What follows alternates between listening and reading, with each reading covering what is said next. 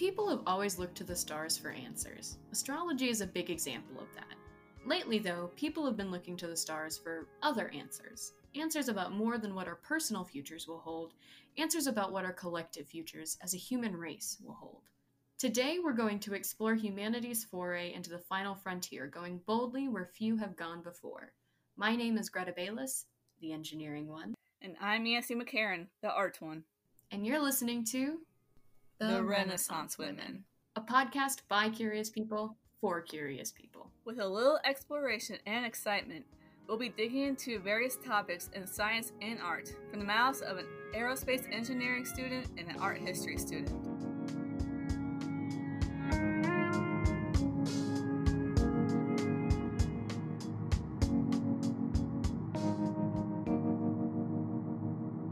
Ignition sequence start.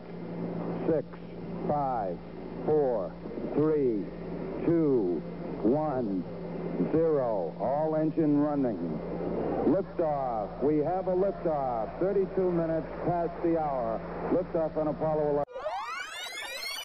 That's not me. I bet you're wondering how not me got into this situation. Well, I'll tell you. It involves human computers, curtain makers, lingerie seamstresses, and yes, Nazis. Six. We start our story in the heat of the Second World War, a gruesome and terrible time. Hitler and his evil cronies are looking for worse and more efficient ways to kill people he doesn't like, and they land on rockets. Naturally. Wait, how do they go from guns and tanks to rockets? Science. As flippant as that sounds, is the truth. At the turn of the 20th century, we were still making vast discoveries about chemistry the shape of the atom, many elements on the periodic table, and the ability to turn gases into liquids were all being discovered at a rapid pace. As chemists experimented with their compounds and mixtures, the flammability of certain elements and compounds became increasingly interesting. It didn't take long for people to make the leap from flammability to fuel. Once that dive was made, it was simply a race to the finish line to weaponize it, simply because we were at war and when you're at war, it's imperative to weaponize things that have absolutely no business being weaponized. In 1935, Wernher von Braun, a 23 year old rocket scientist from Prussia, led a group to successfully fire two liquid fueled rockets, something that was nearly unheard of at the time. This is not to say that liquid fueled rockets were invented by von Braun, but that many liquid fueled rockets of the time did not fare well against flight. If you'd like a nice and entertaining history of liquid propelled rockets, I suggest Ignition by John D. Clark, one of the scientists employed to develop these fuels during the 20th century. As the war rolled around, von Braun was recruited to deliver military weapons, and deliver he did. In 1942, he produced the A 4 missile. The missile took off, literally and figuratively, going almost 60 miles into the atmosphere. For reference, the definition of space is 100 kilometers into the atmosphere, which is, wait for it, 62.14 miles into the air. Dude was 2.14 miles away from a full on space launch. Eventually, they were renamed, presumably to instill more fear into Allied hearts. Yancy, would you like to tell us what these Nazis renamed the beast? Vengeance Weapon 2. What I want to know is what happened to Vengeance Weapon 1. I don't know, but all I can think is Vengeance Weapon 2. Two Vengeance, two Weapon. Two Vengeance, two Weapon sounds like a terrible action sequel of a movie we didn't want in the first place, but got two of anyway. anyway, the V 2, as it was known, was a huge leap in rocketry, going so fast that any city they would hit had no clue of their impending fates. Do they have any specific cities in mind when making this? It seems pretty excessive to make a rocket bomb just to fire at random. I'm not sure about while they were being manufactured, although they were reportedly a response to the Royal Air Force of Britain's barrage of assaults on Germany. The majority of the V 2s launched over the course of the war landed in England, Belgium, and France. We do have to keep in mind that these were Nazis who were decidedly not against senseless violence. Von Braun's space story doesn't stop here, though. Instead of facing time for any of his numerous crimes, he was recruited by the US government for Operation Paperclip, which was essentially a coalition of German scientists that were hired to develop US military technology. In the words of the great John Mulaney, quote, I hate these new Nazis, and you can quote me on that. By the time this episode airs, Yancy may or may not be the proud owner of a mug that says that on it, by the way she was browsing Amazon while we were writing this. Von Braun was rumored to have said that his rockets were perfect, save that they hit the wrong planet. Regardless of if you read his life story for yourself and feel any sort of deference for the man, which I do not, he expressed no remorse for his early actions, expressed no hesitation for his part in the slaughter, and faced no consequences for his percentage of casualties. Science without morals is not science, it is sadism. Well, that's a big yikes for me if I ever said one.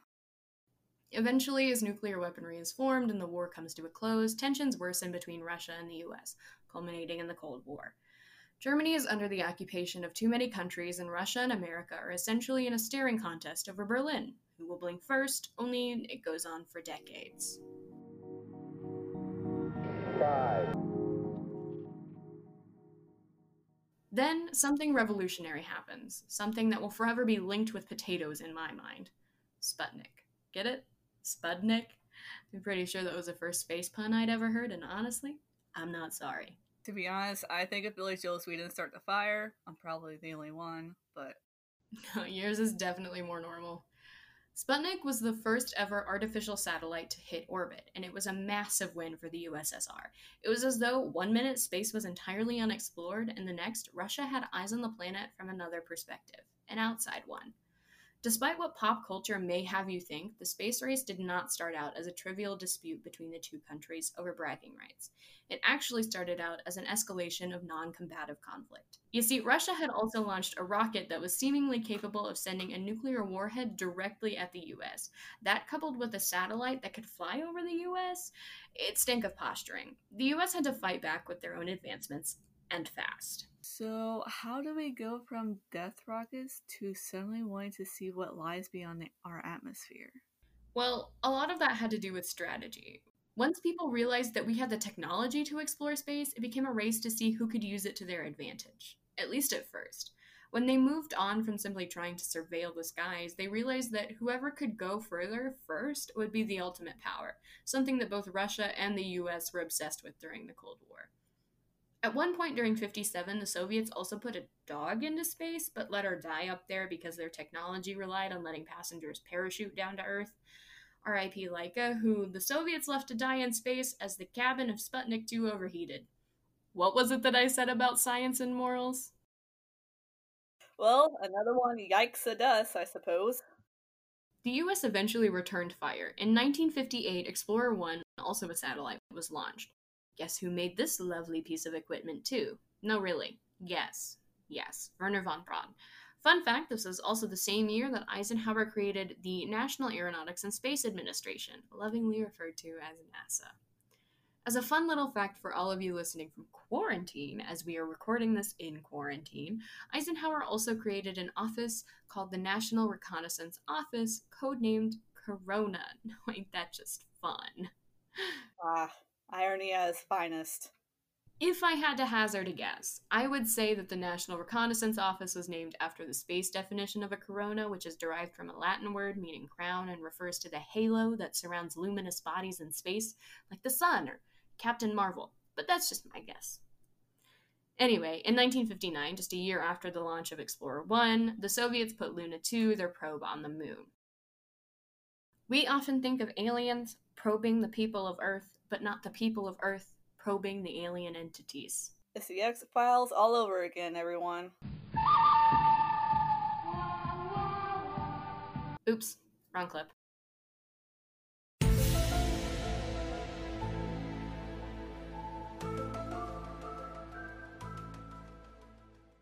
Back to space. Ah, yes, space.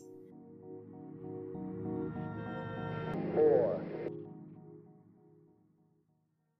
Here's where it gets spicy. The Americans hadn't yet responded to the launch of Luna 2, and even though things were still in the works for the US, the USSR was a fast moving machine when it came to space travel, and they sent Yuri Gagarin into space aboard Vostok 1 on April 15, 1961, better known as Tax Day in the US.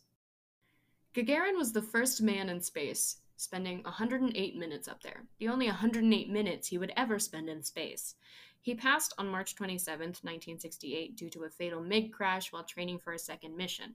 After the successful first man in space, the Americans finally got their butts into gear and sent Alan Shepard up into suborbital flight on May 5th, just a few weeks after Gagarin. Alan's flight got rescheduled twice due to weather because anything outside of the very small margin of error could spell disaster on a very large scale. Not something we want to mess with while we're sending an actual living, breathing human being into space.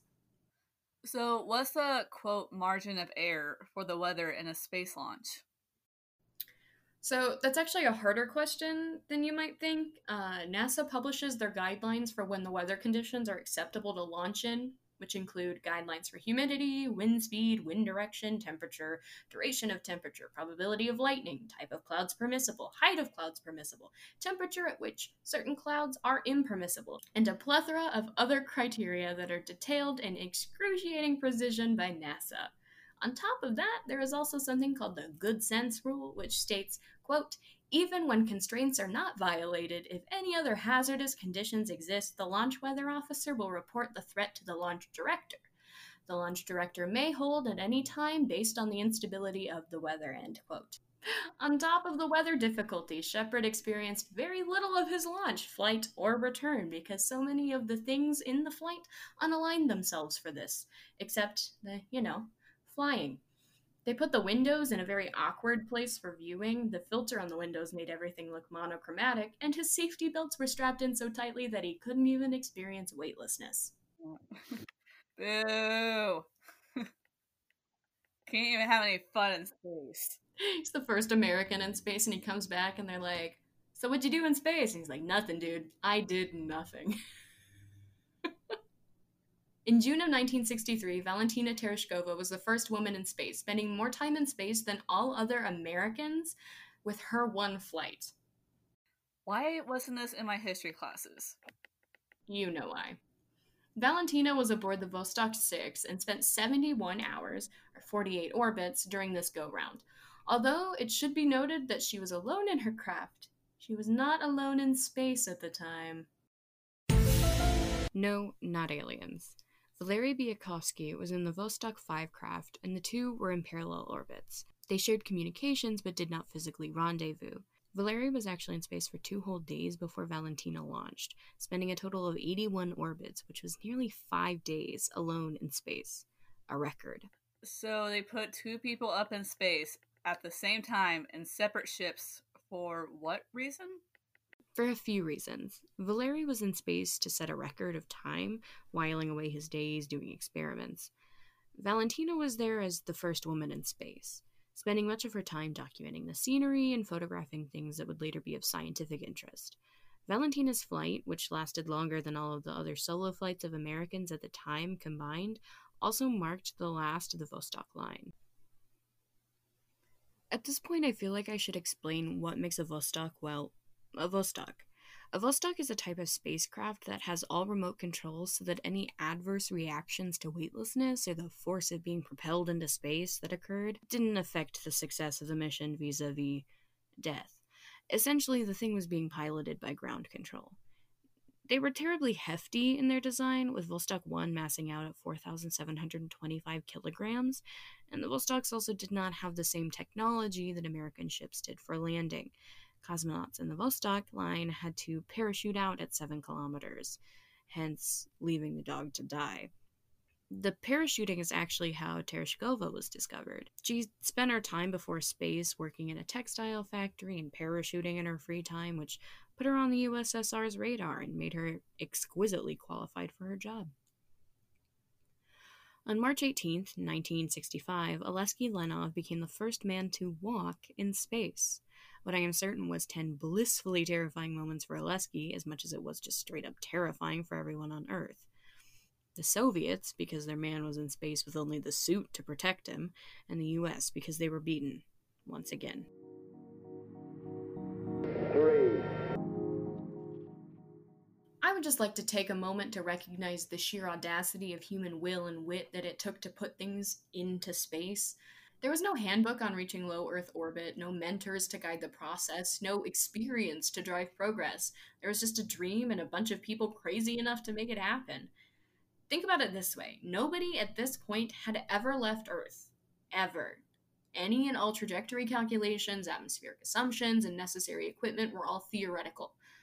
A line from the book, First on the Moon, by Buzz Aldrin, Neil Armstrong, and Michael Collins, sums it up pretty well.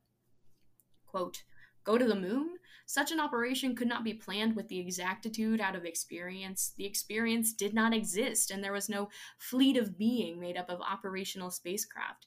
The reserve divisions that a chief of staff looks for when he makes his calculations existed only in the minds and persons and theories, some of them a little far out, of the technological and scientific elite which had come into its own during and following the Second World War.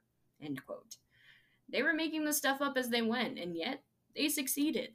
The kinds of subjects that take thousands of dollars and a five plus year degree plan to learn were made up on the spot by a group of people simply determined to get to the moon. Is that what I have to do to get into a good grad school? Invent astrodynamics again? One such example of this ingenuity is the dilemma of data memory. Regardless of how spoiled we are by the advancements of cloud computing, memory requires physical space. This was especially true back then when computers were the size of multiple refrigerators and generated enough heat for anyone near them to wish they were standing in a refrigerator. It's a real Kingdom of the Crystal Skull kind of feeling. I have a lot of opinions about that nuclear scene, but this is not the time nor the place. In any case, to put things into space, especially things that require computer controls, you must have an extraordinary amount of memory, right? Well, about 73 kilobytes worth. For reference, if you get the New York Times daily briefs, those take more than 73 kilobytes apiece. So, obviously, it is possible to have that much memory in a fairly small place, but it wasn't always. Memory for the Apollo missions was handcrafted, literally. Seamstresses were hired to sew together physical memory like an intricate embroidery piece, probably one of the most impactful pieces of embroidery in human history. Speaking of impactful embroidery, NASA was itching to find people that were extremely precise and skilled to stitch together parachutes and spacesuits. This was because, as I am sure you can imagine, lives were resting on the ability to keep people alive in both the vacuum of space and the descent back to Earth. Well, someone better get Betsy Ross on the line. Seeing as Betsy, or as I like to call her, Miss Ross, was unavailable at the time, the company chosen to design and stitch together the suits was Playtex, a company best known for its undergarment production. A business not necessarily typically associated with spacesuits, but definitely associated with bras. The story goes that NASA put out feelers to two separate companies, neither of them Playtex, to see who could design the better suit. Playtex got wind of the competition and essentially forced NASA to let them play too, which led to a very long six weeks for their team. I know a very few people that would break into their own office to work off the clock, but that is exactly what these people did, and it paid off. Taking concepts from the softness and fluidity of drafting and designing women's shapewear and undergarments, rather than the rigidity of traditional engineering products, the team designed a suit that blew the people actually invited to the demonstration out of the water possibly literally, considering that astronauts currently practice using their suits underwater. It just goes to show that we really would be nowhere without women. Playtex was like that foreign exchange student that just showed up in class one day and everyone was like, Where did you come from and why are you so good? Another level of innovation had to do with the parachutes, not necessarily in their construction, even though that had to be tailored to their use. Now, the true genius in the machinations involved the parachutes was in the people packing them. What little I know about parachutes comes from the early days episode of NCIS where the parachute was packed wrong and the sailor died. Pretty sure that was McGee's first episode, but you can't quote me on that. Anyway, the people who packed the parachutes for the Apollo missions were specifically trained and certified individuals, of which only three existed. Their duties included packing parachutes, getting recertified by the FAA every six months, and never riding in the same vehicle together because they were too valuable to NASA to lose to a singular accident. This sounds a lot like the line of succession. It's definitely a designated survivor kind of situation, which was a great show for the first two seasons. It really went downhill after its Netflix takeover. I would be remiss if I did not include the efforts of Katherine Johnson and her team of brilliant women who calculated by hand the beautiful math that sent men to the moon. I couldn't even begin to do justice to her story, so if you'd like the full account, read the book, or watch the movie Hidden Figures, I cried, you will probably cry, it's amazing, and no, this was not sponsored. Back to the math. Katherine Johnson was a woman in a group of all black mathematicians who acted as computers before the technology for computers really existed. Even as IBM began producing computers, their very human counterparts were hard at work calculating launch trajectories and working out the orbital mechanics of spaceflight. Johnson was responsible for the syncing between the Apollo communications modules. Sadly, she passed away this year on February 24th at the age of 101, but she left a legacy that many will admire for generations to come